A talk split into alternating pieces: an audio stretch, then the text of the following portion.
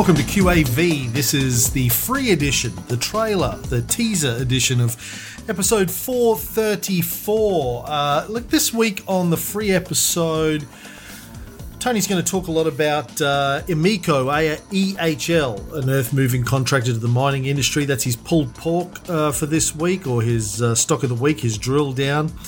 Uh, we'll talk a little bit about uh, JBH's results, QBE. Um, we'll talk a little bit about uh, copper, AMP. Uh, and then we're going to throw to an interview that we did yesterday with an impressive young fella. His name is Lockie Duncan. He's a 20 year old creator of a website called stockmarketforteens.com who told us about how he started investing at age 15 and how he set up his website to teach teens how to invest by using the analogy of taking a road trip. So stick around for that. Um, for the QAV Club members, the full episode runs for over two hours today.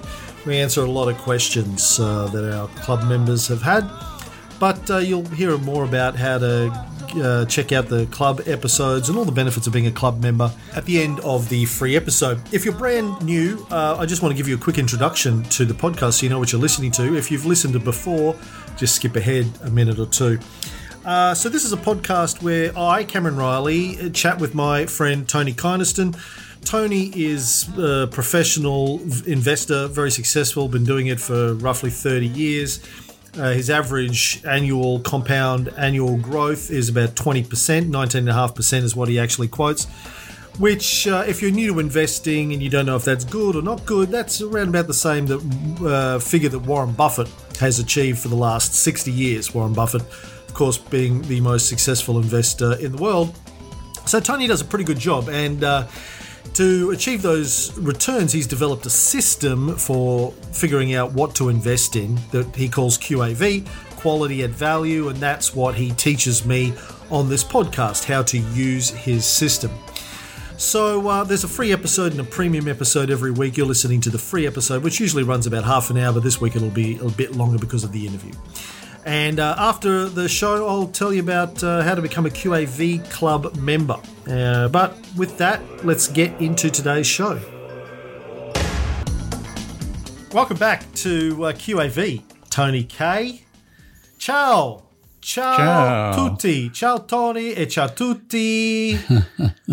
I Come did think this afternoon I was going to do the entire podcast in Italian, but uh, maybe not. Well, How you hard. doing you, up you, there? You need would be financial hard. Italian. Yeah. Yeah, yeah. I, no, I, I got stuck. I was in the car and I was going through it on my head, and then I realized I didn't know how to say investing in Italian, so it all sort of fell apart there. yeah. For operating cash flow. How you how you doing? How you surviving uh, in lockdown until at least what the end of September? Gladys is saying now. Oh, that, that'll be. yeah. She's been saying that just a bit more, just a bit more. She thinks we're kids. If you're not already following the new QAV Twitter account, I don't know if anyone uses Twitter still. I know you don't because I, No. I went and had a look at your account. Uh, I don't either, really. QAV Pod at QAV Pod on Twitter. Just uh, go follow us there. Give us a retweet every now and again if you'd be so kind. Maybe uh, try and uh, do a bit of brand building. Um, well, let's get into the news of the week. We we've got quite a few questions, and we do have a guest coming on. Young Lockie Duncan uh, is coming on for a chat a little bit later. So uh, let's get into news of the week. Tony, where do you want to start? Stock of the week. Uh, well, yeah, he had a stock of the week is Emeco Holdings. Uh, code is, I think, EHL. Yep, EHL. Uh, earth moving equipment renter or supplier, I guess, to the mining industry. Uh, and uh, announced its results, and the share price plummeted. I think, I think it went down about 16%, but it's up today. So That was the I day think- after I bought them. I I, I bought them for that. my I bought them for my super. Well, at least they went down before you made them your stock of the week. Uh, now I know uh, why I- looking so bad. I bought them on like Thursday and Friday they dropped like 15, 16%. And I was like, oh my God, what? yeah. Um, so why? What happened? Oh, well, it was their results. So Right. uh, net profit was down. Um, I read somewhere today when I was researching this, it was down quite a bit, but it, I don't think it necessarily was. The numbers I read was it was down. It was down 10, 15%. So that's never good because the analysts always expect it to rise. Mm. Um, but Emeco's been going through a bit of a restructure over the last 12 to 18 months, recapitalisation, paying down debt, all that kind of stuff. So, uh, plus uh, a lot of the equipment rental um, has been slowed down by COVID, particularly in Western Australia, where it's been difficult getting fly in, fly out workers to get in there. Uh, so I think, uh, yeah, so this, the fleet utilization, which is the amount of equipment that they rent out, uh, was down from 64%, which is kind of usual, down to about 59%. So it's been a drop off in activity for the company. So that's why the share price dropped on results. But, you know, I think the numbers are really good. Um, and in fact, I, am just sort of, I was thinking about this today. I'm not sure when it happened, but I'm pretty sure there was a bit of consolidation going on in this industry maybe five years ago, maybe a little bit longer. And I think Kerry Stokes, who owns WesTrac, which is a big equipment seller um, to the mining industry, uh, he he ran his ruler, I think, over Emeco. I think he finished up buying a company called Boom Logistics. I'm not really. He, he bought one of these equipment rental companies anyway, and I'm testing my memory here with what he did. Uh, and I I wouldn't be surprised to see, given all the merger and acquisition activity in the market, that a company with these kinds of characteristics might get snapped up as well. Um, I, I, could be wrong. It's just that's a bit of a prediction, and, and who knows. But um, if you are inclined to to buy this kind of company and bolt it on to an existing seller of equipment or or re, or, or a, lessee of equipment, um, now's the time to do it because the restructuring's been done. Um, the numbers, even though growth isn't looking that great in the last 12 months for this company, and if COVID still keeps going, it won't be looking good going forward, although they, they're calling out good growth numbers. Uh, you know, it's a good time to buy it because the numbers are depressed based on that latest result. Um, but if you, if we walk through the numbers and the pull apart, uh, they've they've paid down a lot of debt, and that frees up capital. So they've started paying a dividend again, which is always a sign that management are confident that uh, the profit's here to stay. Uh, they've they're going to do a share buyback, so that will support the share price as, we- as well. Uh, but uh, they've they've also with paying down a lot of interest in the last twelve month twelve months. That's really um, supported net profit going forward because the interest bill is is much much lower. Um, so all those things have happened, and I'm, and I'm going to go through the the QAV numbers. Uh, the the price I did this at was $1.18 this morning, and that's the 23rd of August. The uh, the company has a, a low price to operating cash flow of three times and it has an NTA, so net tangible assets. So we use NEPS, net um, earnings per share, um, of, of 97 for net tangible assets and 98 for net for NEPS. If the share price is $1.18, it's basically being valued at the cost of the equipment that's on the books. So you're not paying much for the business side of things. It's almost entirely the value of the graders and the bulldozers and the dump trucks and things it has on the book. So um, that's you know that's another sign that it's probably right for a takeover because you're not paying much for the business side of things, even though it's been restructured and should do well going forward. Um, that means though it is trading on a high PE of about 25 times, uh, and that's because um, the the share price is being supported by the net tangible assets um, and not by the operating side of the company. However, most people are calling out a lot of growth next year and uh, the growth, the the metric we look at is uh, the growth over the PE ratio. Even you know, even though the PE ratio is high, we're still scoring it at more than 1.5 times. So that that's telling me that we're getting growth uh, in excess of 30%, um, maybe 35, 40% is expected next year. Uh, and that makes sense because they've paid down lots of debt, which would take lots of cost out of the business, which means profit has to go up. Uh, IV2, which is our um, calculation of value based on the um, future expected earnings per share, is at $2.30. So just under double the current share price. So it's not picking up an extra point in our score, but that's still a, a, pretty good expectation of where the share price might get to. Um, yeah, it's a prediction, so who knows? But based on where people think earnings per share will be next year, that's um, a pretty good, uh, pretty good rise in the share price. Uh, I think that's probably about all. The QAV quality score for it is eight out, eight out of fourteen, or fifty-seven percent, so not overly high. And the QAV score overall is is 0.18. And just one mention about that quality score, the financial health and stock doctor is satisfactory. So it's actually gone down from strong to satisfactory with the latest results. Uh, so that's um, dropped a score out of our quality score. However, if you look at it on a long term basis, say the last three or four years, it's actually come from a financial score of distress up to strong and then back to satisfactory with the latest results. So it's actually been improving over the, the medium to, to longer term, which is a good thing. So yeah, so um, interesting company. Do your own research. Take a look. Uh, I think my gut feel says that the sell off after the results is overdone, and outside chance that someone will lob a bid um, at the company at the moment. Well, from your mouth to God's ears. On the I was going to sell it. bought it last week. the day before the results, or the day the results came out, I bought it on the 18th, the same day the results. I did my analysis on the 17th, bought it on the morning of the 18th, and the results came out. um, is that? I mean, was was was that a stupid thing to do? Should I have not bought it until the results came out?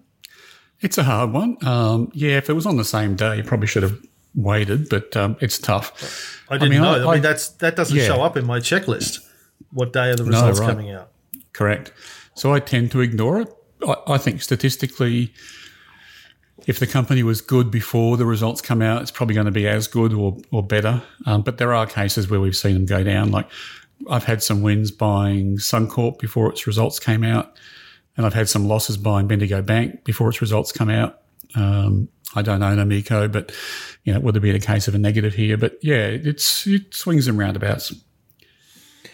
Well, so I was going to sell it on Friday, then I thought I'd wait till I talk to you about it today. And yeah, I think you've talked me into holding on to it. It's still yeah, down twelve percent from it, where I bought it. If it goes down another leg, I'd sell it, but I suspect it'll start to make its way back up. But that's just a guess. I'm not predicting. It's up to you. mm. I mean, look, just just follow the share price. If it keeps going up, sure, good, happy days. You're right. Okay. Well, there you go. Um, uh, JBH fell off the scorecard. Yes, so their results came out, and uh, it's down the list now. Uh, what's what's JBH? Um, a few and a few companies have done this. So uh, with their latest numbers, so JBH has dropped down to a QAV score of. Let me just see. QAV score of 0.05, so it's gone down quite low. I bought them last week too.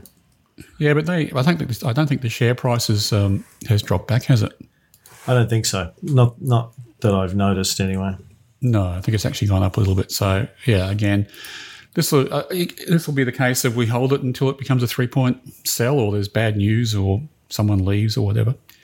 Yeah, um, right it doesn't worry me that something drops off the buy list and drops down. It's I, I kind of um, in some ways like I, well, I don't like it, but uh, I'm happy to have bought it when it made it onto the buy list because that was the only half where it you know had really strong operating cash flow that right. we could buy into it. Hmm. Actually, and that's happened with a couple of shares that we normally wouldn't see on the buy list. Um, uh, we are this time round. I think QBE came and went like in a day. Um, again, a company we wouldn't normally see on the buy list, and it's sitting at about 0.09 now, so it hasn't dropped too far down. And if the price drops off a little bit, it'll come back onto the buy list. JBH has dropped off. Um, yeah, there'll be a few other ones there too. Uh, well, I don't want to get ahead of myself, but ASX has jumped onto the buy list as well, which could be because of a, an abnormal reason, but that's another example of a company which I suspect may be on for, for six months only, and then will next time it you know delivers a result, it may not be there. Mm. Okay. Um, now you wanted to talk about uh, the struggles you're having giving advance notice of your trades. oh yeah, so it just became difficult during the company reporting season to let people have 24 hours notice. Because the share price has moved quite a bit. Um, I think the example was Chorus, which jumped 15% on the day I was going to buy it. And I waited 24 hours and, you know, um, bought it at a dearer price. So rather than give people that kind of notice, I think maybe what we should do is just to, um, when you send out your weekly email, list the stocks that we both own. Uh, so people know what our portfolios are, not necessarily what how much we're holding in them, but what the stocks are. And um, and then if we talk about a stock on the podcast, uh, then you know we won't trade it for 24 hours after it goes out. Um, so you normally put the podcast out a couple of days later, don't you? Than after the recording, what's the timetable? Yeah, normally the next day. Next day, yeah, that's fine. Right. So if we don't talk about it on the podcast, you can just trade. Is Correct. What you're saying you'll just trade real time. Yeah. Okay. Yeah. But we'll declare it in the email that goes out. We'll say, you know, this is the stocks I'm holding, this is the stocks you're holding. We'll probably just mix them all up so we don't necessarily attribute it to you or I, but these are the ones that we hold. Uh, people can work it out. I hold the large cap and you hold the small cap. But anyway, No, not on my super fund. My super fund was limited to ASX 300, Oh, so right. I had to buy all big cap stocks in Okay. Hmm. that. Yeah. Okay. My other portfolio's yeah, a lot smaller, obviously. Um, okay. Yeah, that and makes sense. sorry, that, that policy is based on what other people do, like Stock Doctor. That's how they do it. Right. Right. Yeah. Well, we don't want you to be penalised for doing the podcast. That's not good. Any more Well, it's than you kind of been already swings are. and it's been it's been swings and roundabouts up until the reporting season, and this has been a very interesting reporting season with that big rotation out of resource stocks in particular. I've probably turned over a vast majority of the portfolio. I haven't worked out how much, but a large part of it. So it's been it's been an active reporting season. Sometimes we just slide through and I'll, I'll you know sell one stock and buy another one. Um, Yeah. But this one I've sold a lot. And not really because it's reporting season, just because commodity prices have been smacked around the head the last few Hmm. Correct. months. Yeah. Just coincidental that it happens to be happening in August, right? Yeah, correct. Hmm. Yeah. Speaking of commodities, copper. Uh, you decided that we should get out of copper finally uh, the other day. Yeah, well, its underlying commodity, the physical copper graph, went through its sell line. So I think it was time to, to take C6C in the dummy portfolio off the table. And I sold my shares in Sandfire Resources, which is um, partly a copper miner as well. Right. Uh, okay, talk to me about AMP. Oh, well, there's a couple of stocks which are on the watch list. So AMP has scored well, but it's still in a looks like a falling knife type trend.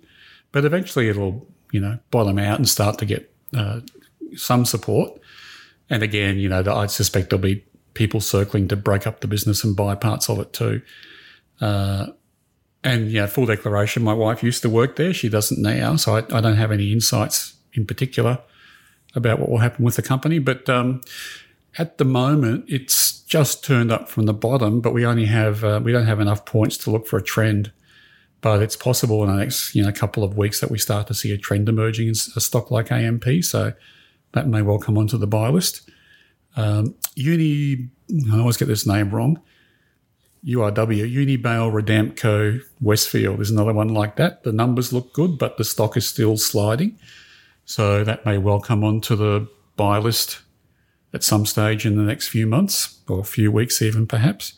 And that's been depressed. The numbers have been good, and it's been depressed because the shopping centres have taken a hit with COVID as it goes through Europe. But if Europe comes out of uh, comes out of lockdown, which it seems to be doing, and as and as people shopping and moving around, then I expect UIW to to start getting support again. So that was another one. Um, what else was there? Before you move on, can we go back to AMP? Like, um, I, I don't follow it that closely. I just see the headlines and the fin, read the articles from time to time. But it sounds like it's in a huge mess um, as as a business. Uh, a lot of issues, not just the Haynes Commission stuff, but sexual harassment issues, etc., etc. As an investment, though, you kind of just uh, ignore all of that kind of stuff. Again, just you're just looking at the numbers and, and ignoring all of the well, noise I about think, it. yes, definitely just looking at the numbers, um, and they've, you know, up for the first time in a long time, they become good numbers on, in terms of our QAV checklist. Um, it just isn't. It's close to showing signs of an uptrend, um, so we can draw a sell line and a buy line. But at the moment, it's still a bit of a falling knife. Uh, but all those things you're talking about, I mean, the Hayne Commission was two years ago now, uh, so they've certainly cleared ship after that. Um, the sexual harassment case is the same. They've cleared ship after that. So they have a new CEO. They're working through all those issues. Um, eventually, with these kinds of companies, they get a bit like Myer. They get so bombed out that they um, start to become good value. And, and we're not the only people to see that. We just tend to see it first because we focus on the numbers and leave aside the stories. Um, but yeah, I suspect uh, AMP, we will see some support for the stock, and I wouldn't be surprised again if we see some merger and acquisition activity around it too going forward with the numbers it's, sitting on. It's compelling value. So, in some ways, businesses that are um, struggling culturally uh, and you know have a, have a taint about them are good for us because you know we're waiting for them to be bombed out husks, and then we buy them and wait for somebody to renovate them and put new furniture in. Classic Buffett strategy, especially yeah. as a value investor. Yeah. You just want me to tell me tell you the uh, the goat story, don't you? yes, yes. Tell me the goat story. you don't know it? Oh, I so there's, a, there's, a, book I read um, a little while ago, and I forget the title, but it was written by a British journalist who was accepted to Harvard MBA on a scholarship because um, Harvard makes places available to sort of non traditional entrance into the MBA program. And he was a journalist. And, and, and it's a, I think it's a one year or a two year degree. And at the end of it, you're meant to present something that you've made or built while you've been at Harvard, right? So people generally present a business plan or they show how they've traded shares or whatever. So this guy writes a book on what it's like to go to Harvard and be an MBA student. Anyway, so there's the reason why I bought the book was there's one chapter on um, Warren Buffett because Buffett every year goes and does a half day Q and A session at, with the undergrads at, at Harvard. And uh, the, so the long story short, the journalist has gleaned from um, the lecture and Q&A by Buffett and then doing some, you know, more studies on him as part of the curriculum, that the secret to investing is to find a good company and wait for the CEO to sleep with a goat. And then when the share price is depressed, you buy it.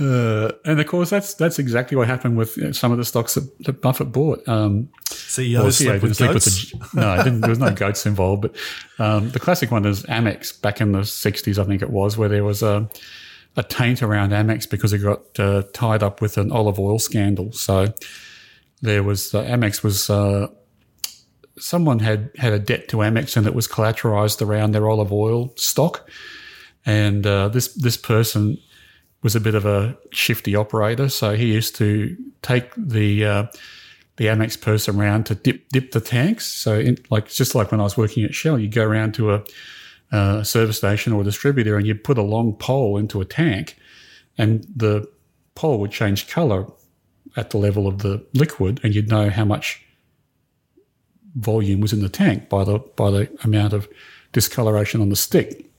So the same thing with olive oil. But this guy worked out if you put a tube in the olive oil tank and just put olive oil in the tube and dip the stick, it makes the the uninitiated uh, believe the tank's full of olive oil and it wasn't. And eventually the guy was caught out and Amex had a bad debt write off and there was a huge scandal about it. But Buffett realized that people were still out there shopping with their Amex cards every day at restaurants and in shops. And uh, so he bought the stock when it was bombed out based on the um, the bad story. Right. Mm. Classic psychopath maneuver. Well, we have a guest on the show today, Lockie Duncan from stockmarketforteens.com. Lockie was introduced to us by one of our Brisbane, uh, well, southeast Queensland anyway, uh, uh, subscribers, Mark Dugmore, a friend of yours, Lockie? Uh, friend of a relative. Friend of a relative. Well, welcome to the show, Lockie, and happy birthday. I believe you're turning 20 today, and you've, instead of having a party and going out and getting drunk with your mates, you decided to come on this show and talk about investing. That's right. Well, no better day to uh, talk about what you love, I think. Yeah, exactly. Uh, where, where are you based, Lockie? Uh, in Melbourne. Right. So you're in week two of week two, is it, of lockdown down there, or three? Uh, I've lost count at this point. it's, all, bl- it's all blurring together. Yeah, yeah, well, that's how Tony feels. Tony's in week I Yeah. don't know, nine or ten or something up in Sydney. Yeah. We are, yeah, week nine. Yeah. All right. Well, uh, let's start with a quick bio, Lockie. Uh, we already know you're 20 and in Melbourne. Uh, tell us a little bit about yourself. What do you What do you do for work? Are you studying outside of running the website? Do you have other interests? Um, yeah. Well, I'm I'm in my second year of study at Melbourne Uni doing commerce. Right. Yeah, you know, I uh, I have a part-time job working at McDonald's. it's not ideal, but uh, God, am I glad to have it at the moment during lockdown. Just Yeah. um, oh, good for you. you know, for something to do. Yeah. Right. You still They still uh, are open. McDonald's down there. You You still. Yeah, thankfully, yeah. Well, that's good. No, I think having a having a job uh, while you're studying's really smart. Gives you some money and gives you some good experience. So let's talk about your interest in investing, where and when it started, how it's developed, etc. How did and the website? Tell us a bit about why and how that got set up. Yeah, so I um I got started in investing when I was like I was 15, right in the middle of high school, and I um I think it sort of started because I asked myself the question, you know, how how do I want to live, and more importantly, how can I actually live the way that I want, have the have the freedom of choice to to live that way, and um so I started looking at making money, and the stock market was the first place I turned. Did you have family that were active investors that prompted you or gave you a bit of a, you know, a, a boost, a head start? No, not at all. I um sort of stumbled across it on my own. I didn't have any help into it. Right. And how did you get started? What was the first thing you did? Did you read a book? Did you watch a YouTube? How did you start to educate yourself? I think I think it was a YouTube video. You know, I, it was probably how to make money overnight or something. I clicked on it, and the rest is history. Yeah, it's make it. It's make a video on YouTube called "How to Make Money Overnight" and uh, get the advertising revenue from it. Is, that's how to Yeah. do it. Please, please don't tell me you were buying Bitcoin at 15. No, I wasn't. No. Hey, if he did, he probably would be too rich to come on Yeah, uh, the show and talk to wouldn't- us right Wouldn't be now. such a bad thing. It's gone up like twenty thousand percent in the last five years. Uh, yeah, good point. Okay. what do your friends think? What did your friends think about that, Lockie? Yeah. So at the time, no one seemed to know much about it at all, and I um I talked to them, and they had all these sort of worries about it. You know, saying like, don't you need money to do that? And like they were just thinking about the money they could lose, and how they didn't think they were good enough at um making a living out of it at all. So.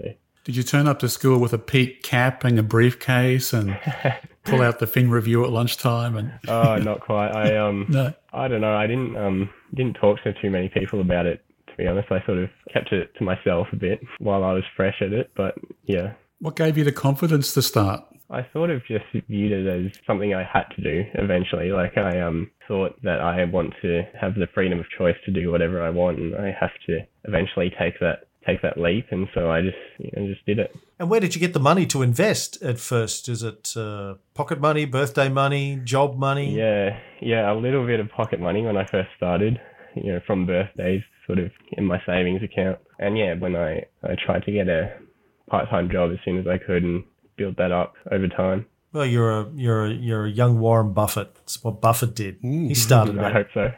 he started like ten, I think, didn't he, Tony? Something like that. Yeah, Well, he started delivering newspapers when he was 10. that's right. Yeah, Yeah. Right. And then working out how to leverage that by befriending the air hostesses in the apartment buildings who he would drop the papers off and they would take them up and down the stairs for him. So uh, let's talk about the website then, Lockie. When did you start that? What's the vision behind it? Uh, how's it going, etc. yeah. So um, when I was talking to my classmate classmates about the market, then they had all these misconceptions about losing money and needing to have a PhD or whatever. I um, it sort of sort of got to me, and I wanted to I wanted to sort of help somehow and, you know, really use my knowledge for good, I think. And um, yeah, so I decided to create this website where I really just outlay everything that I knew. And it, um, it also pushed me to learn more and to sharpen up my skills and my knowledge. So it was really good for, uh, for me as well. I think that's the best thing about publishing anything online or in a book or in a film is it really makes you have to, you know, try and get your shit straight. You know, you have to Yeah. know what you're talking about. Yeah. That's a big step. I mean, you were new to investing, you were doing it yourself, and you decided to publish about it. That was um, what made you take that step. Yeah, that's right. And um, the the pace that I learnt just because I had to put my knowledge out there was so much greater than you know it would have been otherwise.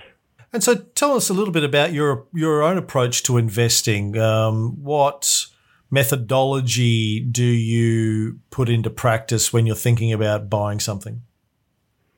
Yeah, so I um, created my own strategy. I used a I used an analogy that I think would resonate with teenagers, and that's of a, a road trip. So I imagine you're going out into the stock market, you're setting out on a on a road trip, and there are um, various things that you need for a road trip. And so I sort of split up the stock market into three different areas, and I think that any good strategy will have aspects of these three areas. So yeah, the first first thing for your road trip is you want a you want a car, and I imagine this is the the company that you're investing in, it's the the vehicle that's going to take you from from A to B, and you want to um you want to have a good car to drive in. You know, you want to first of all you want to make sure that it can actually actually get you there. And so I look at the the growth of the company. You know, is it is it actually expanding or is it declining? And then I look at well, you want to you want to be safe while you're on this road trip. So how's the how's the financial position of the company, you know, in terms of the balance sheet and the debt and equity and all that. And um, yeah, the other thing is when you're going out on this road trip, you want to get the most bang for your buck in terms of the car that's taking you there. You know, like ideally you're going out in a Lamborghini or a Ferrari or whatever, but it's not always uh, feasible. You want to you want to buy these companies at a reasonable price, and um, you know that's uh, that's what makes the road trip worthwhile. Good analogy. And, um, yeah. So the second aspect is I call the the driver, which is I equate to sort of the the technical side of the the stock in terms of the the bulls and the bears and who's in control. You want to you want to be with the trend in the stock, and I um I outline ways that you can analyze the strengths of this trend and how you can find turning points where you want to um, get into the stock.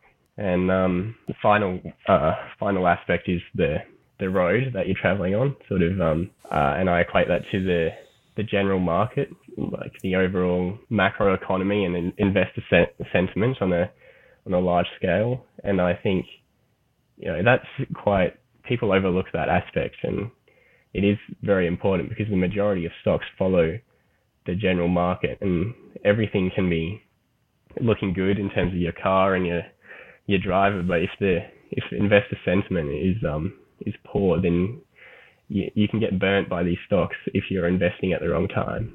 So yeah, it's absolutely important to consider all three aspects. Mm. And so, what kind of investor would you say you are? Is it is it a mixture? Are you value? Are you growth? What what style do you like? Um, I lean towards the the value side, but you know I do consider growth um, as a major part of the stocks I'm investing in because any value in a stock comes from its ability to produce cash flows into the future, and you want those cash flows to not only be um, constant over time but actually increasing. And the greater the increase in cash flows, the more value you can get from your stock. And has the journey gone well for you? Do you, do you publish your returns at all? No, I'm not actually quite sure. I've never measured my exact returns, but I'd say anywhere from 15 to 20%. But that's, um, you know, I'm still quite, quite fresh the market. And in the last five years, think about the, the return of the market in general. I haven't really experienced a huge, um, bear market lasting longer than a few months. So yeah, I haven't really had all the ups and downs that you guys have been through. Us oldies. yeah. Yeah, it's terrific. So, uh, are you finding with the website you've created that people are contacting you and, and asking questions and wanting to, invest with you or invest like you? Yeah, absolutely. I think um, it's really good to hear that. Um, like it's actually inspired a lot of young people to invest in the market for the first time. You know, it's got a lot of positive feedback in people. You know, I'm really glad that I can actually help people out to get them to make that first step on their investing journey. Oh, that's really good. And of course, this the snowball effect will um, will be mm. even better for you starting at 15. Yeah, that's, that's right. The sooner you start, the greater the, the snowballs are going to be in the end. Yeah, that's brilliant. What what have you um, deduced from this experience over the last few years, Lockie, about the way that millennials tend to think about investing? I've I've got a couple of sons that are 20.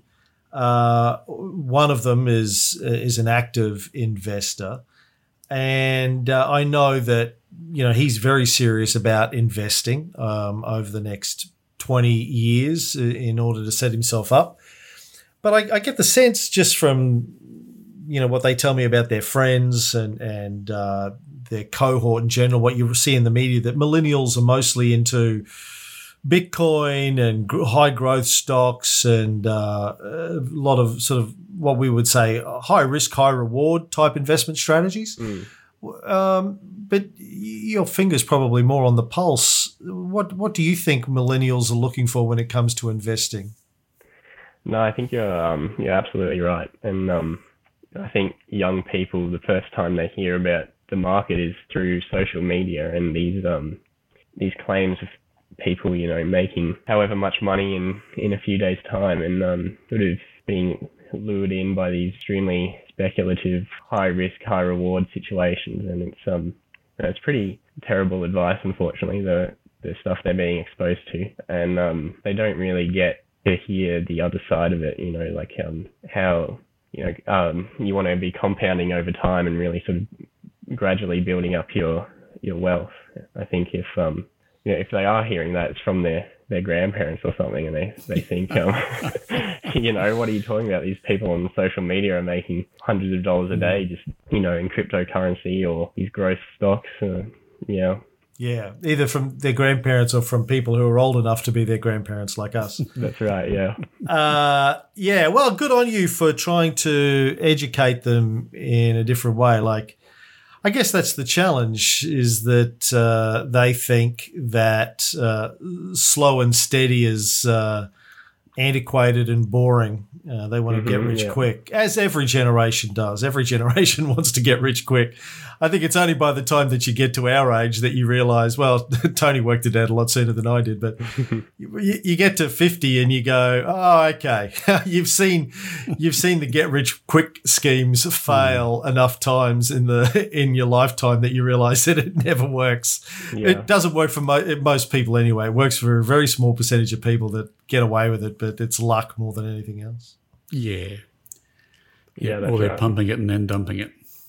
So I think you know having uh, having a good good sort of long term strategy when you're young and being able to stick to it and and having the wisdom to not get sucked into get rich quick schemes and pump and dumps and just stick to a strategy um, is great. I did an interview, uh, we did an interview with an old mate of mine on this show earlier on. His name's Steve Sammartino if uh, you should check out that uh, episode and have a listen because he started investing seriously when he was it was mostly in ETFs, but he started doing it when he was in his uh, I think early twenties and mm. just stuck to it. And by the time he was in his mid thirties, he you know had built up enough of a portfolio that he could retire from his corporate job and just go and do the things that he really wanted to do. So those stories are out there of people that just got into it early, took it seriously. He threw everything he had into it and just let the compounding uh, take him there over the next 10 or 12 years or whatever it was. Yeah, so they're, they're inspiring uh, and slightly depressing stories. If you're if you don't do that, it's depressing. You go, oh shit! Why didn't somebody tell me to do that when I was twenty? But you're out there doing yeah. it, so good on you. Yeah, Who are your heroes, Lockie? Who do you look up to for um, mentorship or advice? Oh, um, that's a good question. Yeah, I um, one of my favorites is um, Peter Lynch. I think he he wrote a book called One Up on Wall Street. I'm sure you you've heard of it. Mm-hmm. And um, in his book, he um, he sort of talked about the advantage that you and I will have over over sort of Wall Street Wall Street pros, and um, that's you know we use sort of our inside knowledge of of these companies, and when we see companies out on the street, you know, in the supermarket, you know, at the at, at your department stores, you notice which products are taking off and um, which ones are mm-hmm. really popular. And for for uh, for teenagers, they tend to be on top of on top of what's what's trendy and fashionable, and that really gives us an advantage over everyone else. Yeah, it's a good point. Like I, I always think about buying shares in a company when I first start using their product, and I hadn't come across it before. Mm. But it happens to us oldies too. I, I started drinking Lark Scotch, but uh, I think I missed the boat. I didn't buy the shares early enough. But that, check out the graph on on Lark uh, whiskey at some stage. Mm. All right, good stuff, Lockie. Well, uh, everyone out there, I know like our audience uh, tends to be older, but they've probably got kids or grandkids mm. your age. So we'd urge everyone to who has uh, teenagers uh, to send them a link to stockmarketforteens.com. It probably speaks their language more than we do on this show. And uh, yeah. So before you go, we um, we often get asked eh, by parents how do they motivate their kids to get taken interest in the stock market. Uh, what what would be your advice to those parents? Mm. Um, I think well the um the thing for me that motivates me is that freedom of choice, and um, I think sort of the the the value of money and having it having it work for you in terms of passive income and think if you can get your kids to understand the power of this compound interest and generating uh, passive income where you don't have to work it's really powerful how do you do that is that reading rich dad poor dad is it uh, yeah I, I did um, read that but yeah, really a lot of books sort of sparked my passion for it, seeing how, how the pros did it and how it was something that actually worked when you uh, mm-hmm. stick to it. And what about the mechanics of it? Like, how would you tell one of your younger friends to start investing? How do they, you know, what sort of platform do they go on? What kind of broker do they use? How how small can you start with? What's your advice there? Unfortunately, teenagers can't actually directly invest in the stock market. You have to be um you have to be 18 or over. But what you can do is create what's called a custodial account. So I believe I believe it's under the the parent or guardian's name, but mm-hmm. the um the teenager is the beneficiary. Once the teenager does turn 18, the account transfers into their name. So the parent has to make all the decisions in that account and provide the funds. It can't be can't be the teenager, but there's nothing to say how involved the teenager can be in that process. You know, if you have a good relationship with your your parent, then you know you can you can be collaborating on the process, deciding which stocks to invest in together, which approach you want to take. And I think that's um that's a really good idea. I think one of the big things I've noticed in my investing career is that when I first started out pre internet, you know, I, I, started with a stockbroker who was a um, friend of a friend and became a friend. And, uh, you know, you'd ask him the question, how much money do you need to start with? And he would say about $80,000. Wow. You know, to cover the costs and, you know, diversification and all that kind of stuff. And back then, if you were investing in the share market, it would cost you know, sort of 1.2% for a trade. So, um, and you had lots of other costs you had to incur. Uh, anyway, the thing I've learned over the years is that with um, stockbroking being disintermediated by the internet, and now just in the last couple of years with the advent of eToros and Net Wealth and SelfWealth and all those kinds of things, and Robinhood and the States and Superhero here, that's become a the the amount you need to start off in the market has become quite small, and I think that's the message that needs to get out get out to teenagers. Yeah. How right. how, how small do you think you can go uh, to to still be to make it worthwhile to start?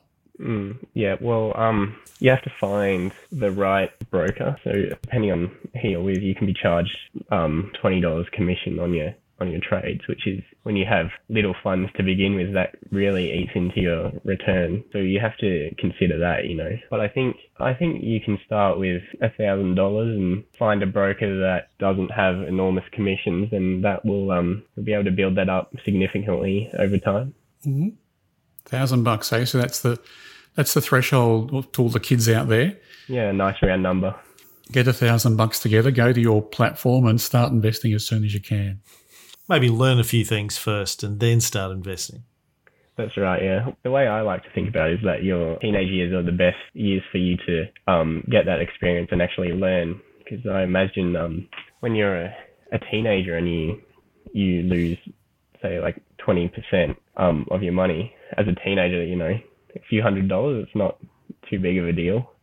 Yeah. Um, you can earn that back by working for a few hours. But when you're 40 or older um, and you lose 20% of your net worth, that's quite significant. And, you know, you, you'd be saying to yourself, I wish I made these mistakes earlier.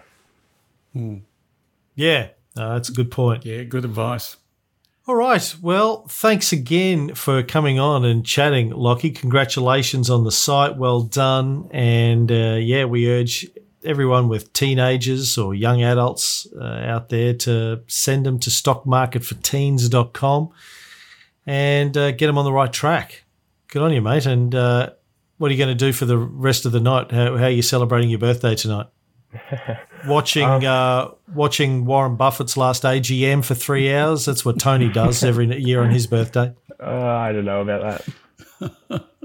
Uh, I just saw they released, I think, another nine hours of uh, film that didn't make it into the Becoming Warren Buffett documentary Oh, on YouTube if you want to watch that. oh, there you go. There's no better way to spend your birthday.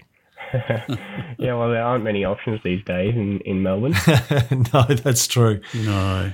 Yeah. Well, stay safe, Lockie. Enjoy the rest of your day, mate. Happy birthday. thank you. And thank you for having me. Well done. Pleasure. Well done, mate. Good luck. Well, that's the end of the free episode for this week. For the brand new folks, I want you to know that each week we have a free episode and a premium episode. Free episode runs about half an hour. Premium episode usually runs for an extra half hour to an hour, depending on how many questions we have from our audience that week, because we spend a lot of that time answering questions. Uh, if you want to check out the premium episodes, you can go up to our website, qavpodcast.com.au, and sign up for the two week free trial. You get to have a look at the uh, premium episodes, you get to have a look at the checklist, the getting started guide, all of the video content that we have. Uh, you get invited to our VIP dinners and our VIP Zoom calls for club members. You get to ask Tony questions that we can answer. You get to get invited to our uh, Facebook group, our private Facebook group, etc., etc.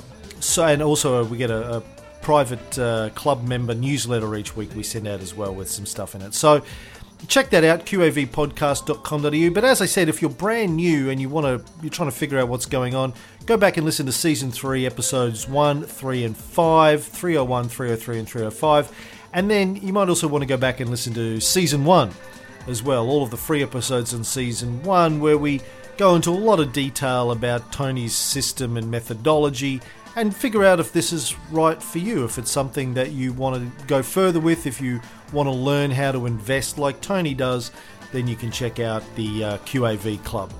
Uh, the other thing I always have to say is we're not financial advisors, so don't take anything you hear on this as financial advice. This is just here to teach how one guy invests and thinks about investing. If you need financial advice or tax advice, please go see a financial advisor or tax advisor. Uh, with that, stay safe, good luck with your investing, and we'll be back next week.